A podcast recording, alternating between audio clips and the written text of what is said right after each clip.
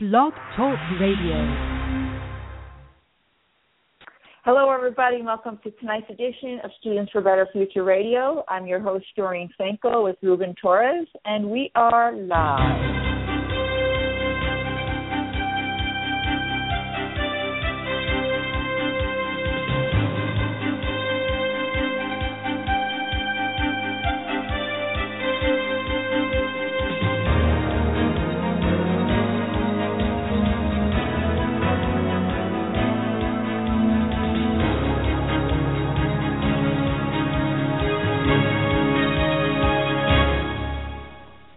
Once again, hello everybody. Welcome to tonight's edition to Students for a Better Future Radio. And Ruben, how are you this week? I'm um, doing fine. Um, we're we're we're in the midst of a tropical storm over here in the great state of Texas, but um, we um, we'll we'll manage to get through. Oh, okay. Um, yeah, we had another wild week over here in Jersey as well um, you know, and particularly in politics and and whatnot. And um, tonight, I uh, you give me the laugh, but uh, yes, we did. And uh, I put out a few things yesterday to some of our listeners, um, and particularly about tonight's topic. Um, and before I mention tonight's topic, I do want to mention to go to studentsforbetterfuture.com that's studentsforbetterfuture.com, the nonprofit that sponsors this show. And if you can make a donation, that would be great. Um, and then, um, you, and, and actually, folks, we've been talking a lot about the topic of tonight's show. Um, it's called sociopathy.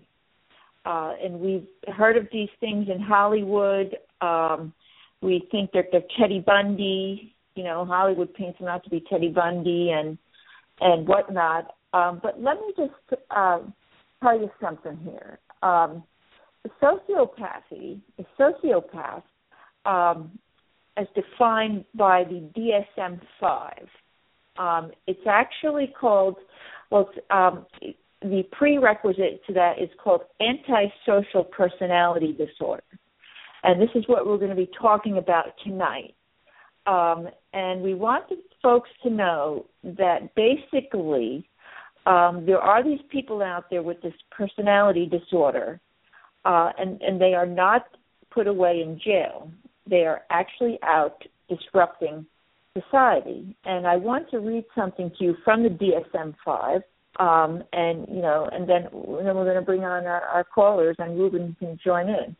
Um, according to the DSM 5, symptoms of antisocial personality disorder are number one, a disregard for and violation of rights since age 15, as indicated by one of the seven subfeatures. Number one, which is failure to obey the laws and norms by engaging in behavior which results in criminal arrest or would warrant a criminal arrest.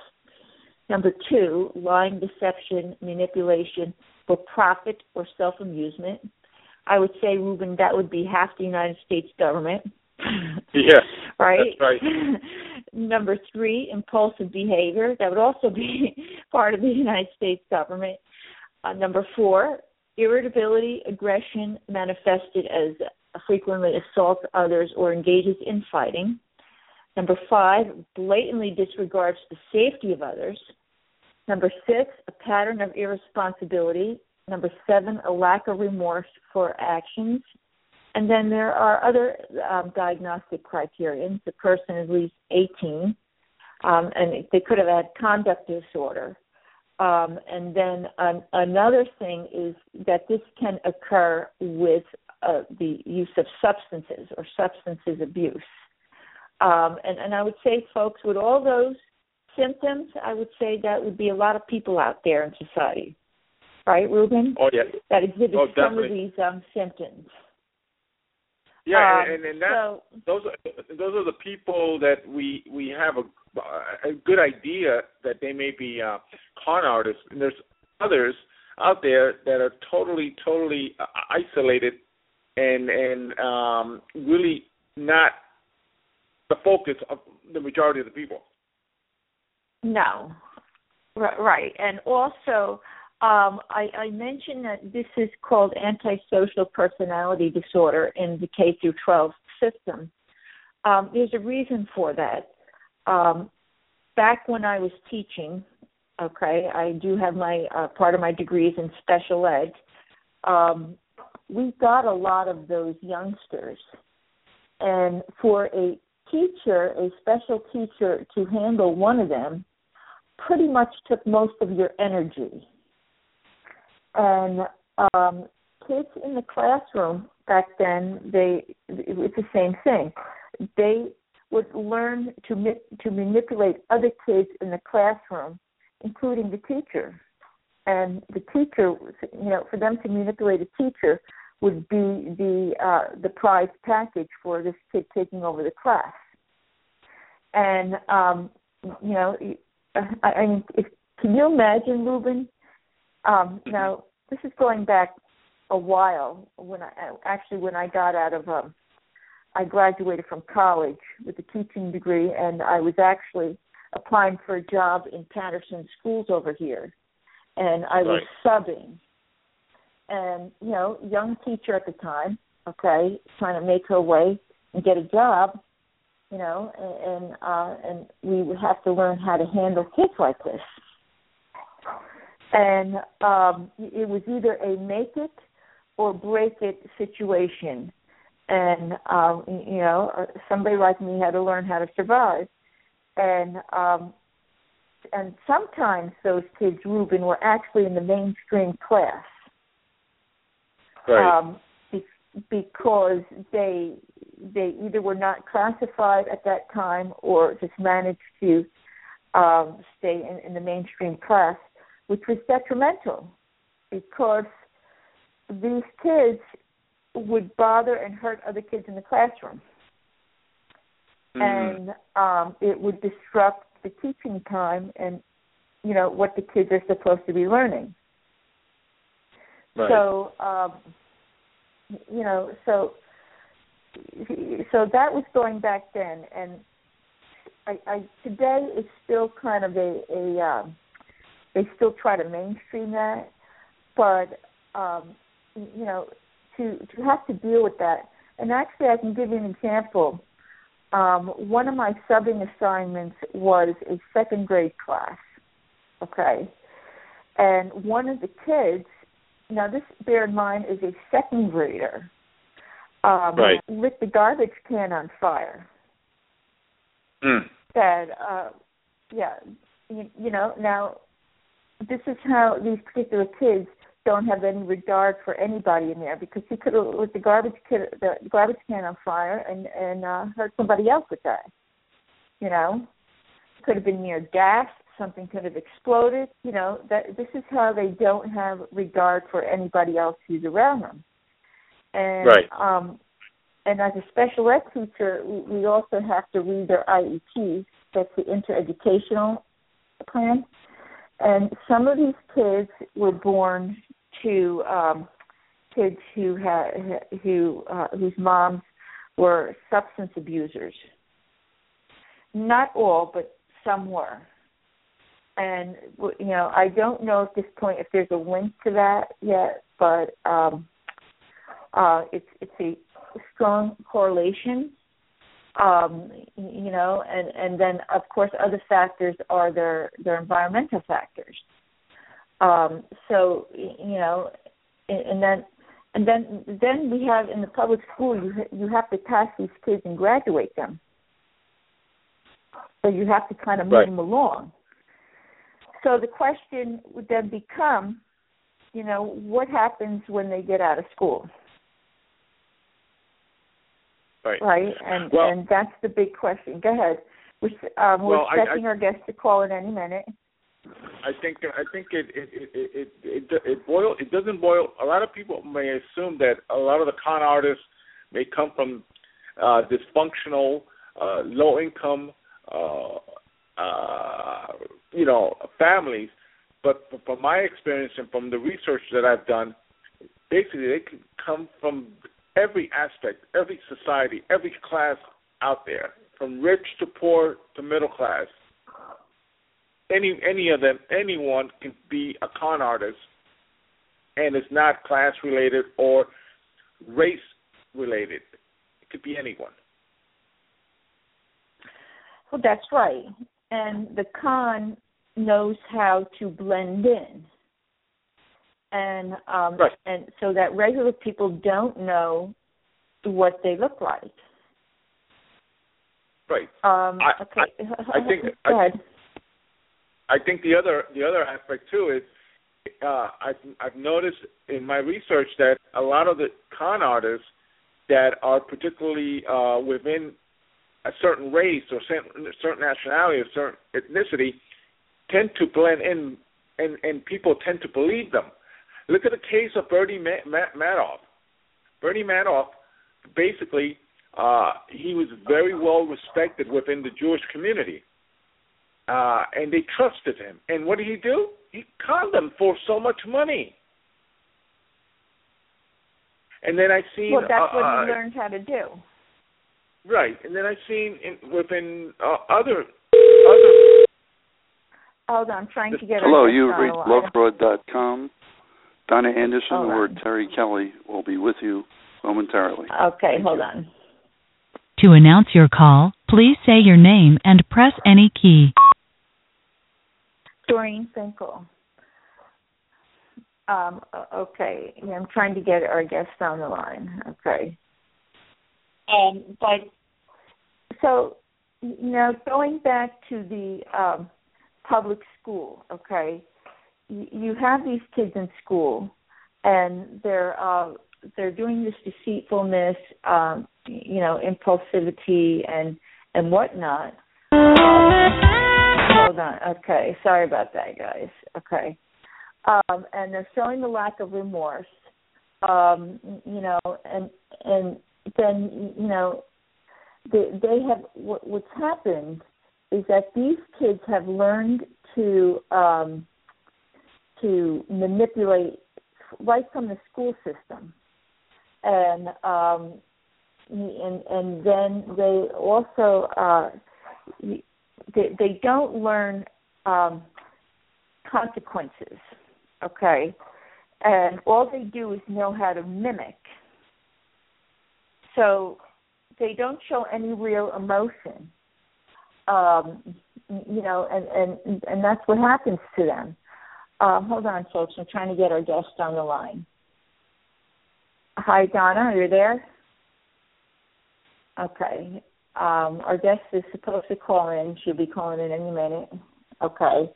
Um, so, so that's what you have here. Now, um, let's also go to the fact that um, the DSM-5 indicates that the risk factors for antisocial personality disorder are having a first-degree biological relative with um, anti antisocial personality and being a male, and then if antisocial personality disorder is primarily genetic or a product of social learning and other environmental factors, has been widely debated by scientists. However, there are indicators that antisocial personality disorder is a result of a genetic predisposition in that individual, um, and the individual is born without a conscience.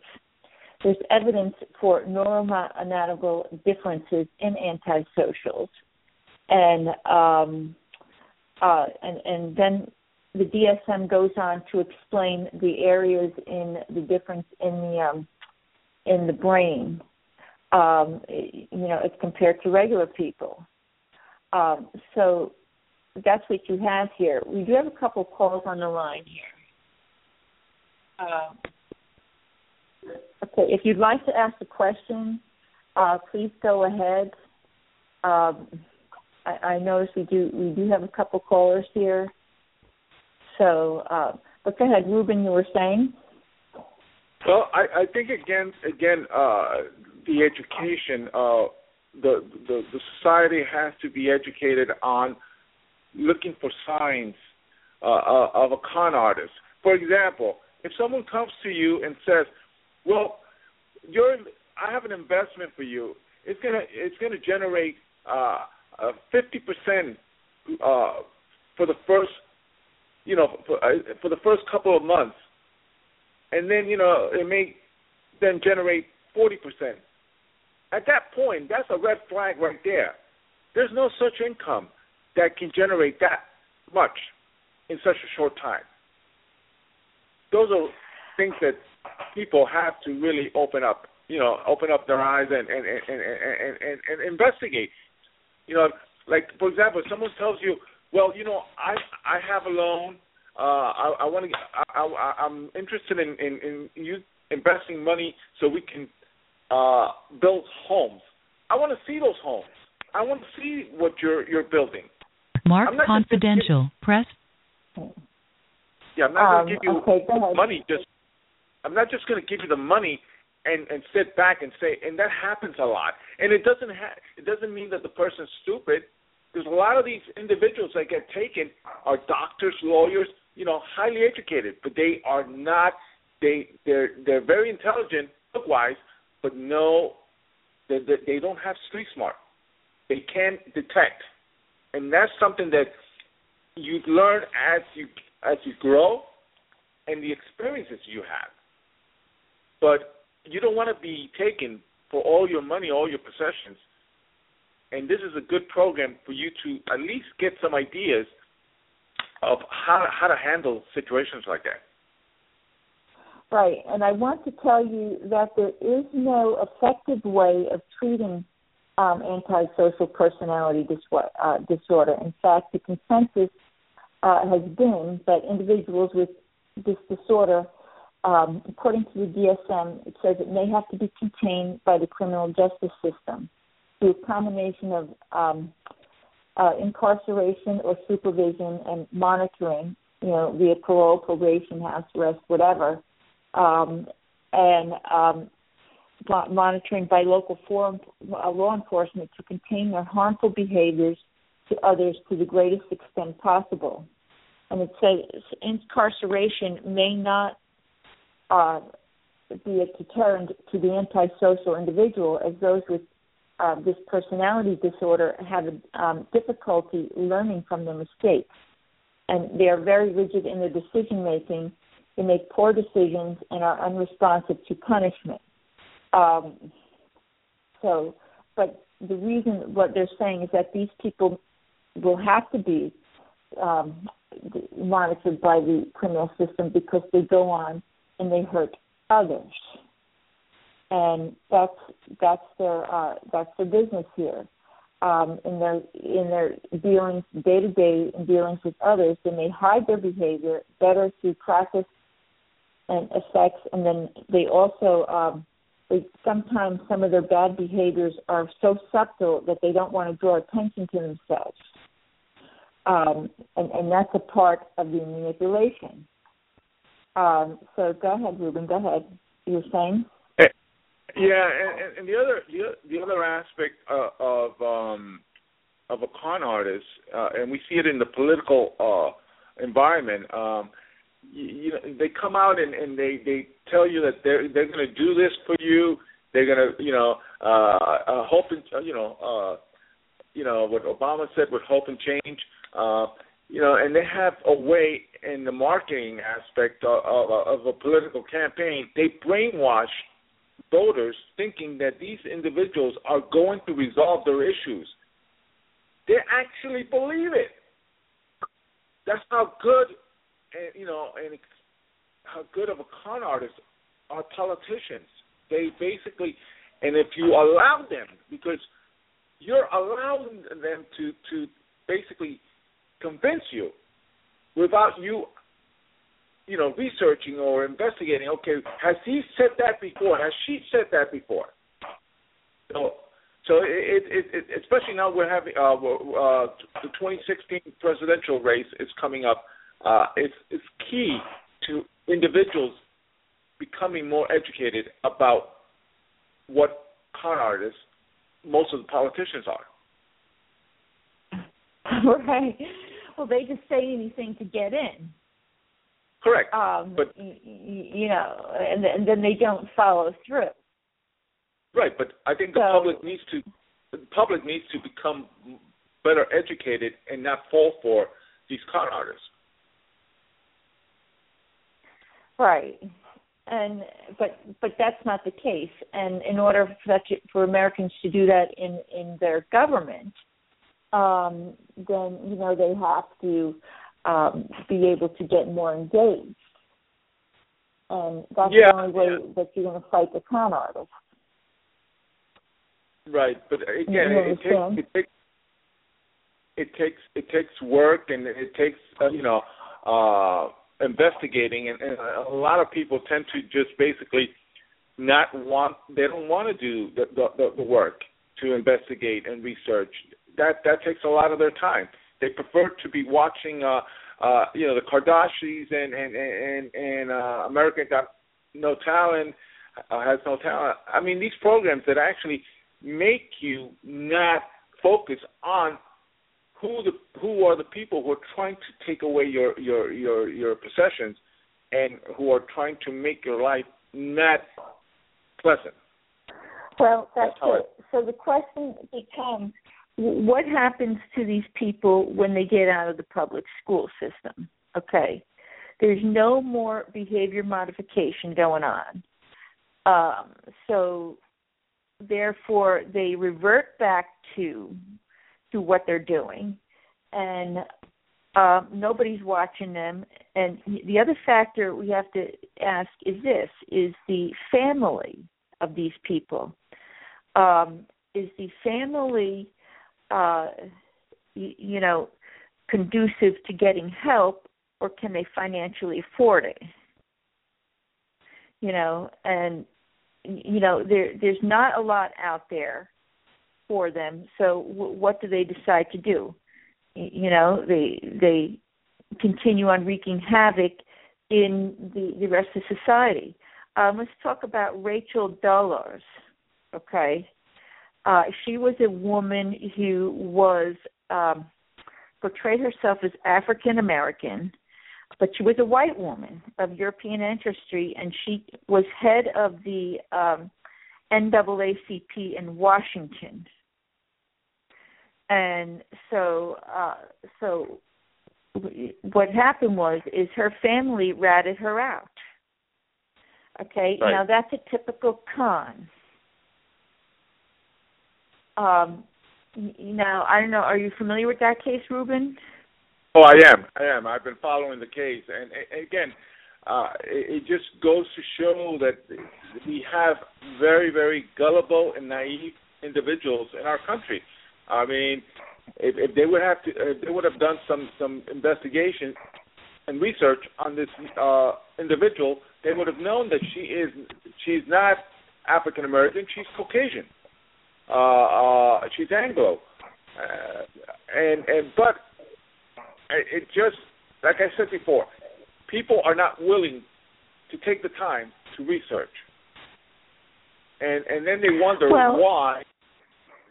hmm Well, no, we do have a couple calls on on this listening, and um, I do apologize. I, I we are expecting a guest. Okay, I, I don't know what's going on. I, I don't know if if, um, if there's something wrong with the call system, um, but we are expecting our guest to call in.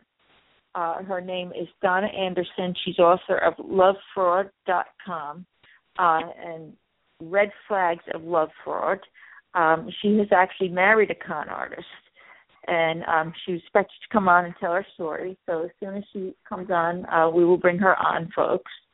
Um, but in, in the meantime, um, Rachel Dolezal, okay, she was ratted out by her father, okay, and she is a white person who portrayed to be a black person. Um, and folks, you can do that if you use a spray can um, tanning. You can make your change your skin color. And um, here, okay, she has. Uh, let's see. Uh, okay, I'm just typing up her, her name here.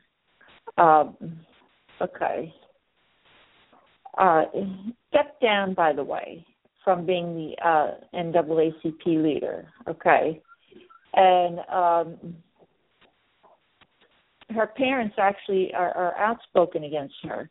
The parents of Rachel Dolezal, the former Washington State NAACP leader pretending to be black, say they have been estranged from her for years and believe she made up her background as a way to hurt them. Okay. However, um, and, and then it goes on to say that Rachel Dolezal resigned from her position as president of the NAACP chapter in Spokane, Washington. Um, and then, um, you know, after her, her parents had ratted her out, but the article also goes on to say that she, uh, she, you know, that um, the, the parents are puzzled as to why she did this, and um, uh, his his wife, uh, that's her mom, um, who is a professor. His his wife suggested their daughter, who is a professor in the Africana Education Department at Eastern Washington University, may have wanted to boost her credentials as a black activist and educator. And Rachel Dolezal, 37, had scheduled to address uh, the uproar at the NAACP uh, chapter meeting Monday night, but the meeting was postponed over the weekend. On Monday, the chapter post, posted her resignation statement to its Facebook page. And then, um, unclear whether she had actually taken um, donations under preferences. Um, so, uh, you, you know, it's just something that uh, we have to consider. I believe we do have our guest on our line. Um, Donna, is that you? Donna, can you hear me? Cool. Uh, okay. Uh, okay. Uh, Barbara, are you on the line? Yes, I am. okay, uh, folks, this is Barbara from Harlem. Um, welcome to the show, Barbara. Thank you so much for having me. You always have such interesting shows. I'm, I'm glad I'm with you. Hi, Barbara. Um, How are great you? to have you. Ruben Torres. Wonderful. Um, Barbara, did you, do you want to tell your story a little bit about your um, sociopathic ex? well, whoever you want to start. Well, yes. I mean, you know, I was very young when I married him, and um I didn't really realize how dangerous it was being with someone like that because, you know, I had numerous incidences where he threatened my life and um he shot at me and all of that and even before I you know, when we first married and he was in the military, he had sent me a letter one time because there was a delay in him getting the mail. And he drew a picture of a man strangling a woman. And he said um this is what he'd do to me, you know, if I left him and didn't write him, et cetera, et cetera. But, you know, being young and inexperienced, um, I stayed in a relationship. And you know we had five children together. You know it's eventually it collapsed but it was just um you know just the grace of god that um you know things didn't get worse than they did and i'm still alive and my children are alive. Because he was a very selfish man and he was very deadly because he eventually ended up killing someone. He was a new york city policeman and um he shot the man that I eventually started dating after he had left and moved in with another woman, et cetera, et cetera, and he shot him in cold blood. So it was a blessing, like I said, that um oh and the thing about it when he did the shooting, all of his five children were present when um the body was there, you know, right where they could see it and they saw the whole incident. They were young children, but um when you think about it, you know, that's a very cold thing to do with your children present but you know I survived him, and um, people really need to be aware of those people and not um, marry them and have children with them because you just don't know when they'll turn on you. That's my take. Well, Barbara, this is Ruben Ruben Torres. Uh, I, I, I have a question for you. I mean, I know you're you've been um, involved politically. Yes. Um, and I was referring earlier to Doreen that uh, politicians are a class by by themselves in when it comes to being con artists. Uh, oh yes. I, I think I think one of the questions that I have for you is why is the, uh, the not I wouldn't say every uh, 100%, but why is a, a, a large number of Americans they're so gullible and, and naive when it comes to politicians who are con artists every four years telling them the same thing, hoping change, and nothing changes. Nothing changes. It surely doesn't. You're absolutely mm-hmm. correct. And, and that's something that goes on, especially in the black community. And that's why there's a voting block of blacks that never change their votes, never change their habits, they're knee jerk um, Republicans. I've been I wrote a book and I've outlined some of these things because I've lived it, I've been a part of it. And I call my book Breaking Free because it's really very refreshing to break free from all of this victimhood mentality and voting for the same people over and over and you have the same result. Nothing ever changes. Look at how many times I live in Charlie Rangel's district. In that district, the poverty index level is like 43%. And he calls himself the champion of the people, the champion of the family. And look at the family. We have over 70% of black children born outside of wed out out of wedlock. But he keeps getting reelected, reelected, and reelected. Well, not far from there, yeah. Barbara. Not far from there. Uh, uh, Jose Serrano got elected when uh, his district was the poorest district in the United States. Mm-hmm. Today is still one of the poorest districts in the United States, and he's been he, he's been there for twenty something years. Yes, I mean that's what when when I'm talking about we're talking about con artists. Yes, just mm-hmm. con these people for the past twenty years. Absolutely. Mm-hmm. Absolutely. You know, when they come out with the slogans, I feel your pain and all of these things, appealing to the emotions. And unfortunately, too many of us have not been trained to think and to with critical think we're not equipped with the critical thinking skills and and then sometimes it's just better it's easier to have people think for you and just go with the flow don't rock the boat just right. go with the flow you, but you Barbara, said, isn't it the fact that they're that the people are under a spell? Well, like I call it some delusional sort of spell. I call it delusional dust because it seems as if they've been dusted with these illusions of success and prosperity, and they never materialize. Never. So I call them being under the the delusional dust, and it's it's so refreshing to have that shaken off your brain decisions for your own life as well as the lives of your children and for this country.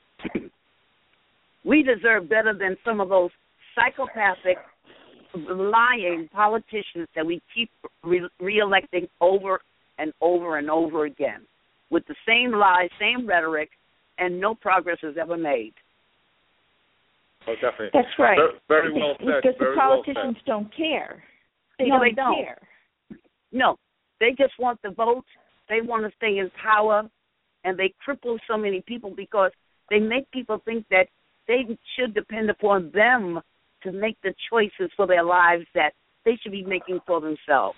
They don't celebrate the individual. That's why Hillary Clinton said it takes a village. What she meant was it takes the government to raise a child. And that's not true. And that's not good for America. And that's not good for people to have that victimhood mindset. That's why they keep playing the race card. They play it over yeah. and over, and many whites even buy into this white guilt and all of these things. And and you know when I talk to black people and even some of them are churchgoers, I remind them about Joseph, sold into slavery, but he told his brothers what what man did, what his brothers did, they meant it for evil, but God meant it for good. And then I tell them why don't you celebrate or tell them why they can celebrate being born in America? And what slavery has produced. I tell them in a minute, thank God for slavery. If it hadn't been for slavery, where would I be? Where would they be? We've never had to wait for beans to be dropped down so we can eat. I've never had to go into a creek and take a bath. Right. I'm not That's rich. right. I've been rich, but I'm blessed to be in America. But Barbara, Correct. I want to ask you something. How did you? How were you able to get out of your relationship with your with your ex? What what drew you to that point? Well, well, initially, he said that he well, he was seeing another woman. He told me he was going to stop seeing her. Had me on the phone. He lied, and um because they, you know, in other words, the woman said nothing, but he continued seeing her. So one day, he just told me. He says, "I'm going to." I never called me pretty or anything, but he told me. He says, "I'm going to fix your pretty face, and no man will ever look at you." Broke a shampoo bottle and started trying to slash, cut me up and they, that's when he announced he was leaving, and um he didn't love me anymore. Um, and I begged him, please stay, don't leave the children. He says, well, if I stay, I will have sex with you, but I'm not going to say I love you anymore. But anyway, he tried to cut me up and all of that, and had his bags packed and left.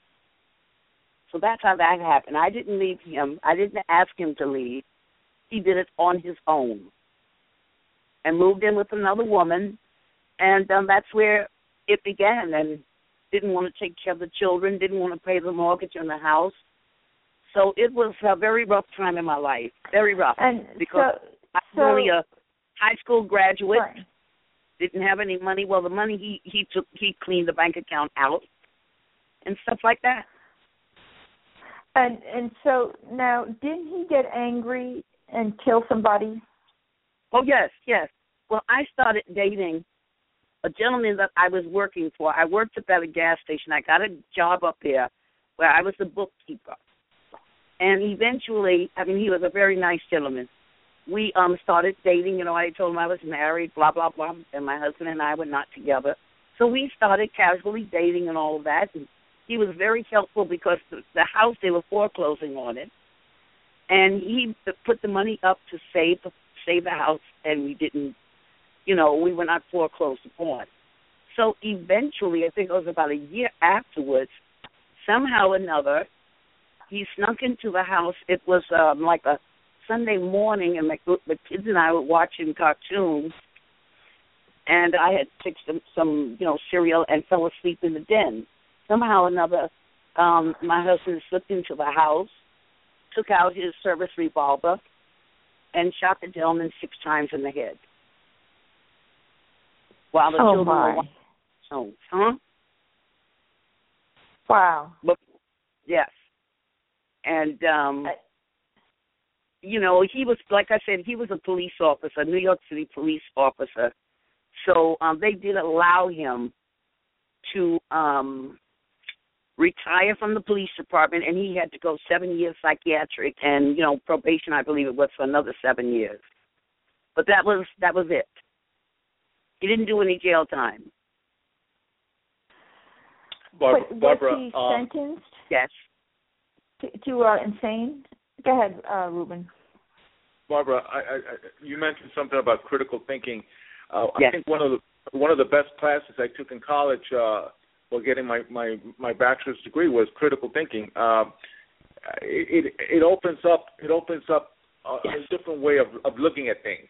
Uh, Yes. One of that stood out in my one of my classes, the professor said to me, "Do you see when you when you when you're watching TV and you're watching a commercial, and you're basically you know you're you're glued to the TV and you're you're wondering, okay, they're telling you that coffee is good for you.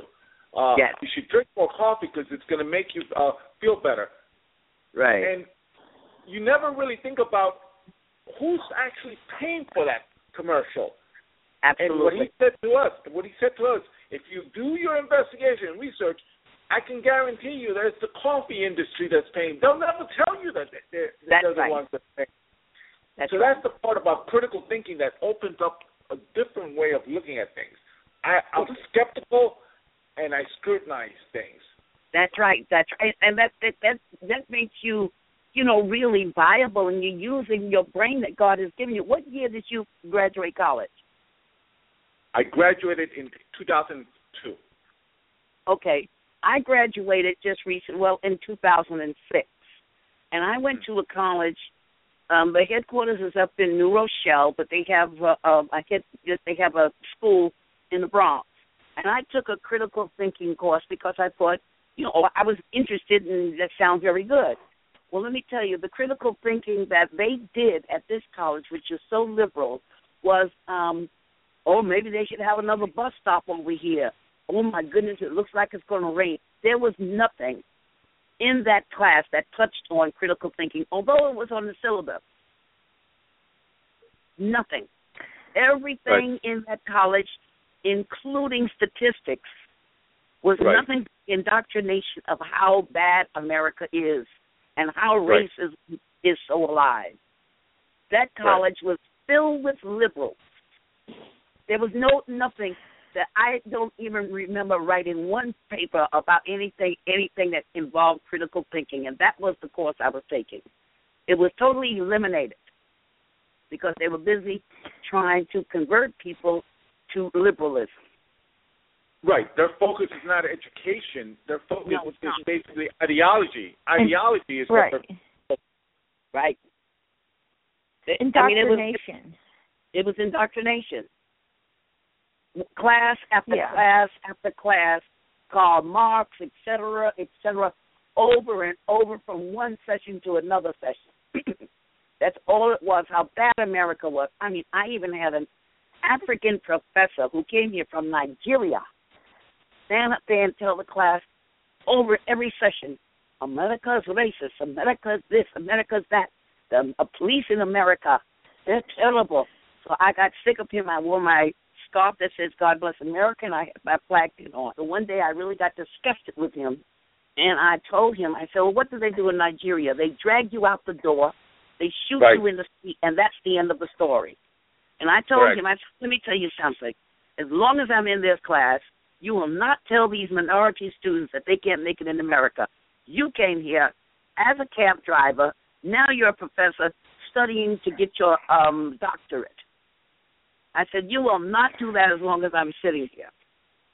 And he stopped it because, um, you know, um, yeah. I wouldn't allow it. I wouldn't allow Barbara, it. What's your opinion of Rachel Dolezal? She is a, a white woman who. What's your opinion of Rachel uh, Dolezal? She's a white woman who ha- has portrayed herself as a black woman and became in charge of the NAACP in Washington State. Wow.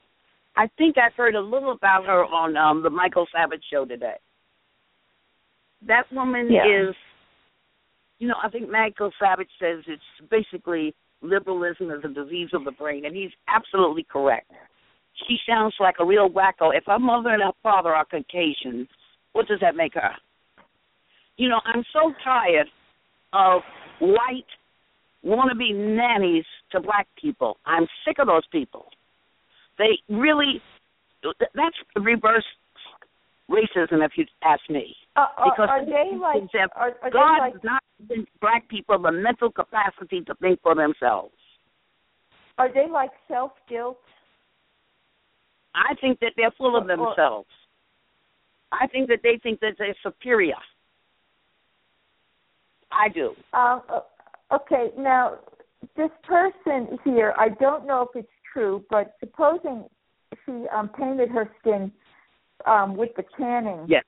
Yes. stuff and made herself dark, and now supposing, uh, uh and again, I don't know if it's true, she took advantage of the preferences.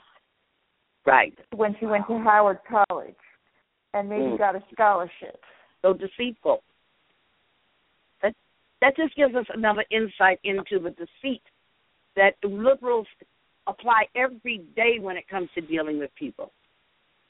That's their MO. That's how they operate. That's how they've been successful in being getting into positions of power.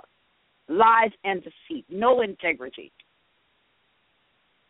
Well, yeah, it's a perfect. Uh, I'll give you. I'll, I'll, give everyone and our listeners uh, a perspective of, of, how liberals, uh, how how much of con artists uh, some of these individuals, starting with uh, uh, Hillary Clinton. You know, oh, yeah. Hillary Clinton is is the pers- per- her and her husband are the biggest con artists out there. They basically have sold themselves to the Hispanic and, and, and African American community and a lot of the other communities as right. people of passion, people yeah. that really care about it. They have right. proven to to me and to I think a lot of other individuals now that they're full of it and they're they're totally a fraud. They're they're they're, they're con artists and they cannot and should Yes. not be believable in any form. That's true. That's true. That's now you're absolutely correct. But now you have those people who have been so brainwashed for so long that regardless of what you just said, regardless of what happened in Benghazi, they love Hillary for what? Look at when Ron, what was it? Ron Brown was killed, and the people around them, something Yes. happens to them. These are big con artists. I, I was just surprised that um Obama was able to out con her and get the nomination instead of her. He's a con artist too now, and he beat he beat her out the first time around. Uh, now, let me ask, say this to you guys. I wonder if the only way to beat a con artist is to be another con artist. Well, well, I I, think wanna- no, I, you have a good point there. I, I see Ruben thinking about that one. I mean, you how do gotta- you think these, these guys out? They're so slick, you know? Well, you're right, Doreen. But you know what? We have to have somebody who has some integrity. We can use integrity and still beat them at their game. I believe see that. Ruben over there giving me the smirk in Texas on that one. Go ahead, Ruben. well, I mean, how, well, how I- do you outsmart them? You well, know, I think I think it. it's I, I think it's part part of it. We mentioned Barbara, Barbara and I mentioned uh, the critical thinking aspect of uh, Yes. uh, of of an individual uh, having uh, you know the the the the the, the, tools Right. to say to themselves, uh, let's let, let me put it to use. I gave an example earlier, Barbara, before you came on.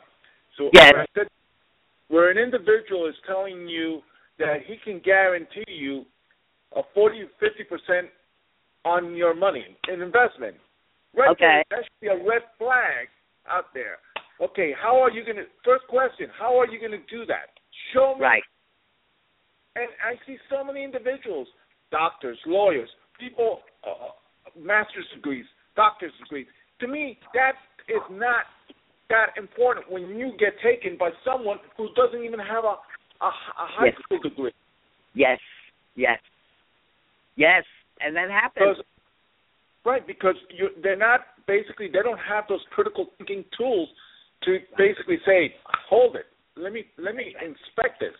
Okay, That's- you, you're telling me this. I'll get back to you. Let me investigate. That's right. That's right. That's right. Isn't that something? I mean, in some of the con artists, I mean, they're they're not educated at all. They Right, just have right. a slick tongue. Look at our sharp Sharptongue. Look at him. Right. Right. con artist. He's Well, a con I- Um, Mm. I gave I Go ahead, gave I- the go ahead, Ruben. I gave I gave an example of Bernie Bernie Madoff. That's right. He took That's so much right. so many uh, so many well educated individuals in in the Jewish community their money. Yes. Why? Because they trusted him. They That's felt true. that he was without asking any questions. Where's my money? Absolutely. Right. And, and then you know Um, we're people that we want to um instant gratification, and that element of greed is has a plays a role also Right. because it That's you know right. that sounds good. Uh huh. So, so the basic thing, what I get out of this is why a a person might be conned is because the con artist enjoys power, Yes. and they might in, enjoy even get a kick out of tricking you. Oh yes. Tricksters. Right. And and to them, it is just a game. It's about Yeah. power, tricking you, and um, uh, perhaps even you know taking your money in some way. True. Uh, True. Because since running this segment, you know, I've heard from people all across the country, you know, Okay. and and um some have said, oh, you know, they've been conned because um their ex conned them into marrying them because they said that uh she was having a baby and it was their child. So in that particular case, Yeah. I see the con artist conning them for for money. Right. You right. know, right. even though it wasn't their child. Yes. Yes. you know. Wow. So I see the deceit in that. But the Yeah. the broader issue here is how do you um, tell a youngster, um, you know, about these signs and and and uh, what to look out for, especially you know young women in the, in their early twenties. They want to get married, Yes. you know, and all of a sudden this person comes around, and they sound like they are uh, they are a charmer, you know, and and particularly young women, you know, they'll fall for that and they'll marry this guy. And um, you know, I'm sure Barbara, you can elaborate on this because once you marry, the, those words for better, for worse, sickness and Yes. health, right? Yes. So death Yes. do you part, I'm right. right? Yes. So then it becomes that much harder for the person to leave. Yes, it does. Yes, it does. Yes, there's a lot of heartache involved, and you know, you just it, it's hard. I, I think that's why you know we need to maybe tell these young people not to be so anxious. In other words, get get to know um the family and and you know develop a friendship. I you know when I hear people who've had about your hear people who've had successful marriages the one thing I always hear them talk about is how friendly they were towards one another, and they are towards one another. They they're friends. I think a lot of times we don't take time to develop that friendship to really see if we like this person, this person really likes us, and then let you know nature take its course. We put the horse before the put the cart before the horse many times, and it doesn't turn out so well. We have a high divorce rate in America which needs to be addressed and looked at because we can do better.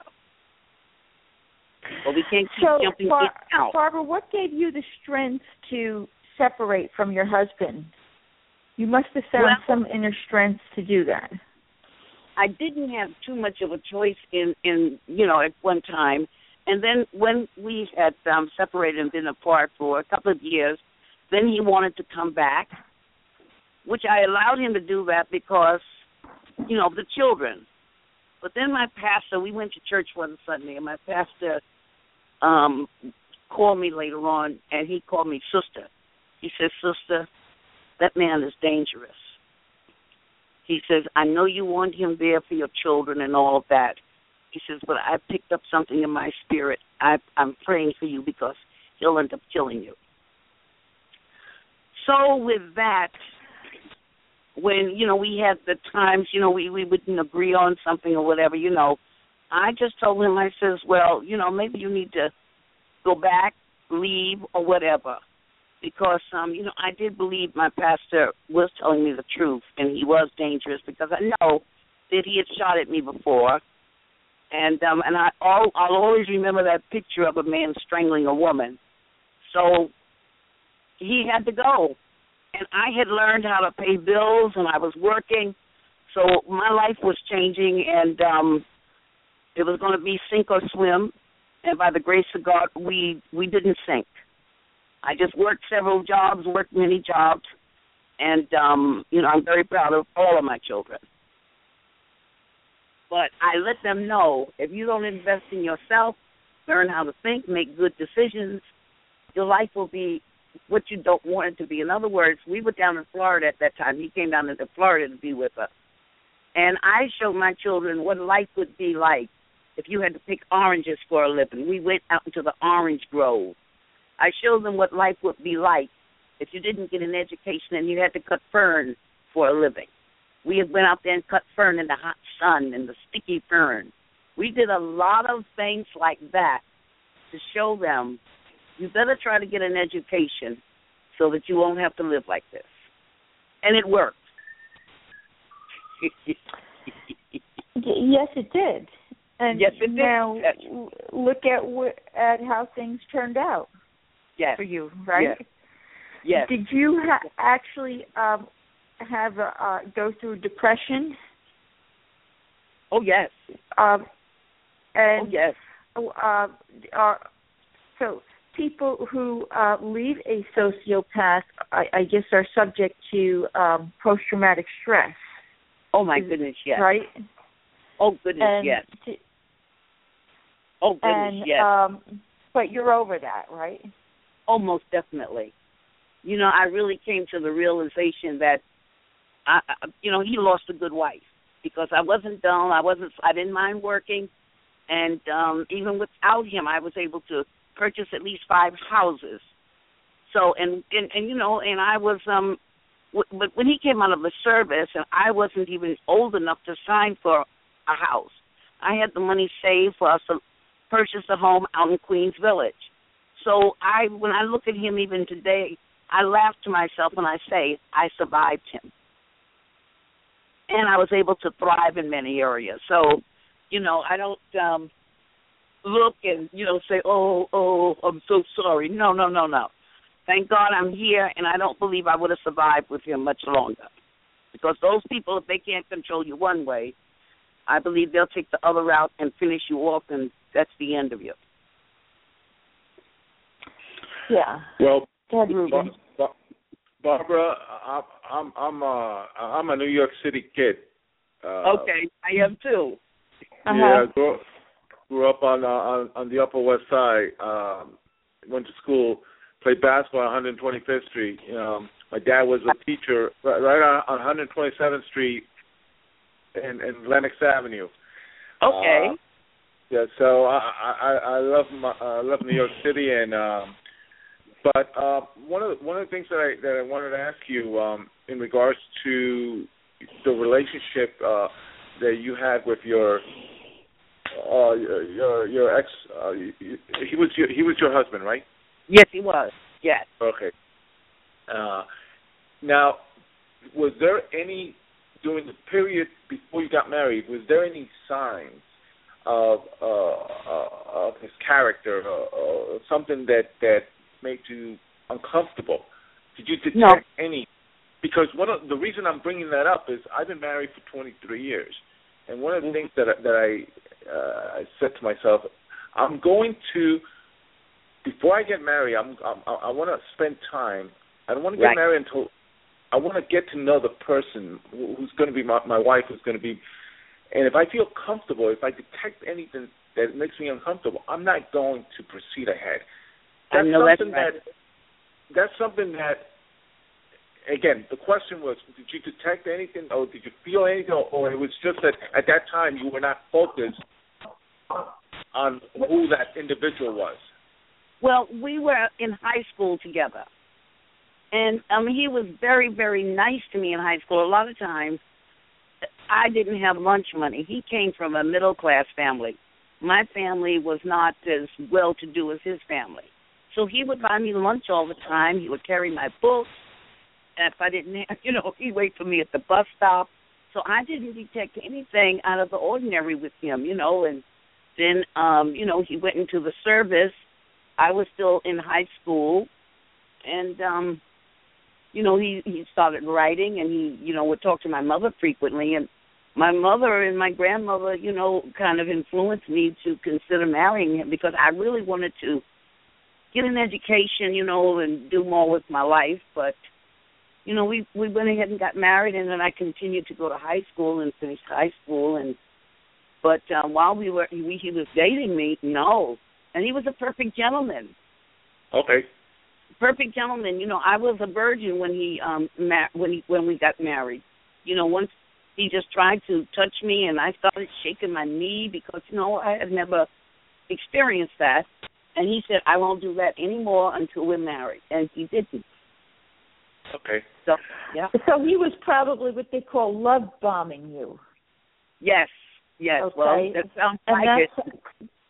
that's one Yep. of the signs and symptoms, and and that's how they in, entice you, Right. and and that's how they get you hooked. Yes. Um, You're right. I never would have thought that he would be abusive to me. You know, would fight me and push me downstairs or anything like that. That just didn't even seem like it was. It was in him. Yeah. Um, You're right. So yeah, so so that's what they uh that's how they hook you. And Right. um I, I want to point out that, you know, I've done a lot of research on this. Um Right. sociopaths target people who are empathetic Mm. and who have you know who care for society. That's what I mean by that. And and you know and people who are like a therapist, a counselor, maybe even a teacher, uh, are empathetic, and you Oh. know, yeah, and you know those are people who care, and that's why um, even people like that get duped by a sociopath. Right. Um, and this Dr. Jane here uh, actually termed the, um, this word apath for Uh-huh. meaning they because they don't feel. I believe and, that. Um, yes, and um, Mm. people who are targeted by sociopaths often respond with self-depreciating comments like "I was stupid," "I was thinking of," or "or I should have listened to my gut instinct." But when Mm. you're involved with a sociopath, um, it is like you are brainwashed or under a spell. oh goodness, and yes. his charm, that's what he was Right. doing with you, Barbara. His charm, his superficial charm, is usually by the means how he conditions you. Oh yes, yes, yes, yes. He told me no one would ever want me with five children. He was, you know what I'm saying? He really did condition me. I mean, he had my self esteem under the toilet, under the toilet. I, I had none. Right. He just ripped it out. Yes, he and did. um and he will test the sociopath will test your uh your empathy and Mm. um you know and people with highly empathetic disposition as i said they are they are highly targeted um Right. you know and according to this article here it says sociopaths make up 25% of the prison population they commit Oh. over twice as many aggressive acts as other criminals um Mm. You know, and they the reoffending rate of sociopaths is double of that of their other offenders. Um, but Wow. you don't find them all in prison. Yeah. Um, because because they learn how to to uh, become an everyday sociopath. They- right. They, right. wreak havoc in your life covertly, Mm. and their underlying condition remains hidden for years. Wow. And, um, yes, and they profess superficial charm, and which diverts attention from disturbing aspects of their nature. So he was conning to you when he, he was oh yes. doing that. He was directing your attention and fooling you. Absolutely, absolutely. Be- Because you know what? If you met him or anyone would meet him, you wouldn't even think he would raise his hand to kill a fly. He gives that impression that he's so calm, he's so quiet, and he's so nice. And that's not the case. And I would wonder sometimes what set him off. And it didn't have to be anything. He just wanted to go off. He went off. Yeah you know, because I would try cooking him exotic meals and whatever he liked, and you know anything. But um, just some days, you know, when I guess the pressure from the job, as I said, he was a police officer, and um, I guess the pressure or whatever kept him on edge or something. But he would come home. Well, he came home one time and just pulled his gun out of his holster and shot at me as I was walking down the steps. And if I didn't duck, I would have been in the head. Yep. And now, exposure to and interaction with a sociopath, especially in childhood, can leave you with lifelong scars. Right. I can believe it. and um and y- y- they can um trigger PTSD in you.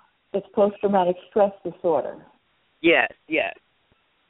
Well, I believe And that. kind uh huh. Yeah. So I, yeah, I know. So I now- know it's true. right, it's right. true. I just Um, refuse so- to succumb. I really refuse to let him have that much of an impact on me. You now, know, I just- I also want to bring yeah, I also want to bring up the family in this, okay? Um Right. because sociopaths can belong to a family in which Right. this disorder runs. They can have a family of sociopaths. Wow. And um the the APAS, that's what this one doctor calls it.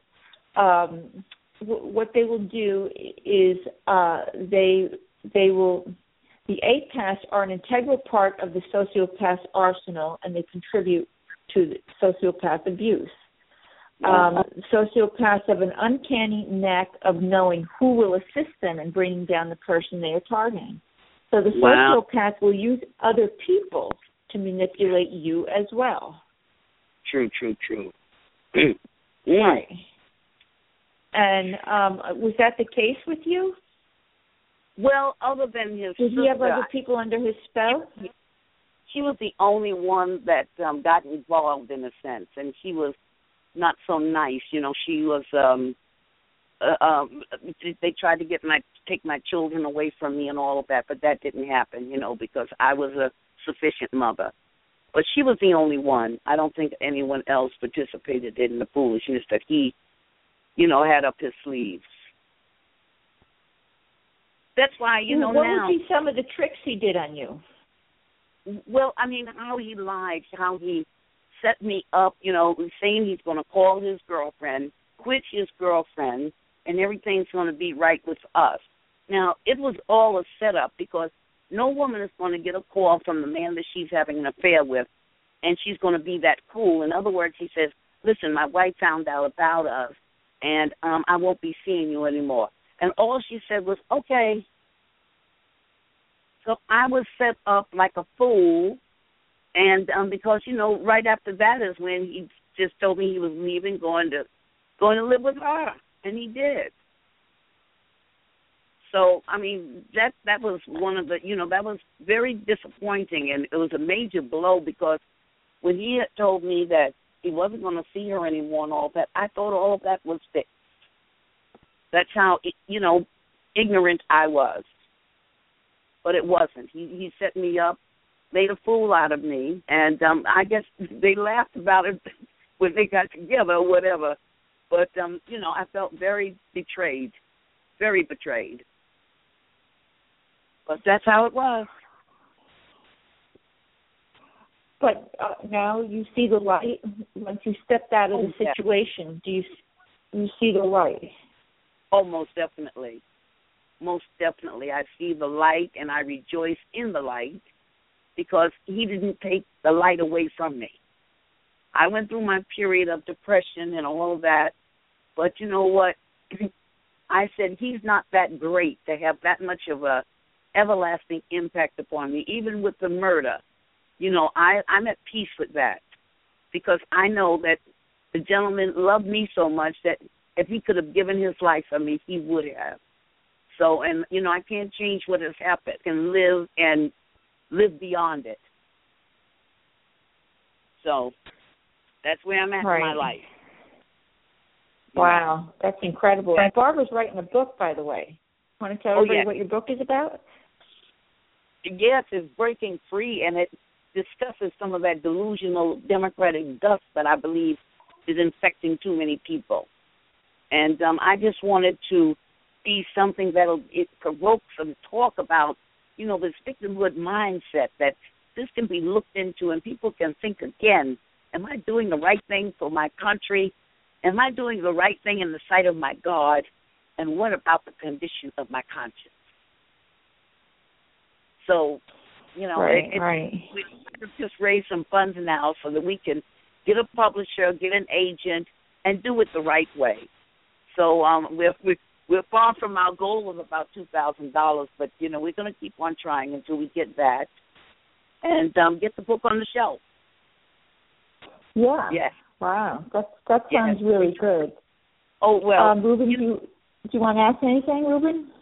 Well, I, I I definitely will, if it's okay with you. I mean, I would love to have Barbara come back for a session of, um, so we can delve into the political spectrum, the economic spectrum, and Yes. also the immigration spectrum. uh, Yes. Uh, in regards to, you know, the future of our country. right. Right. Well, I would love to. Yeah. I would love to. Oh yeah, Because- definitely. Many of the people who voted for him have been totally betrayed. Yes, totally betrayed, and it's going to get worse for them. and they need these what I call entry level jobs, and and it's going to be tough. So I would love to come back. Definitely, definitely. I I, I think there's there's uh what we're trying to do in, in our program, and and, and uh, Doreen could probably vouch for this. Is basically trying to see if we can educate as many people as possible before the 2016 election, yeah. uh, presidential yeah. race.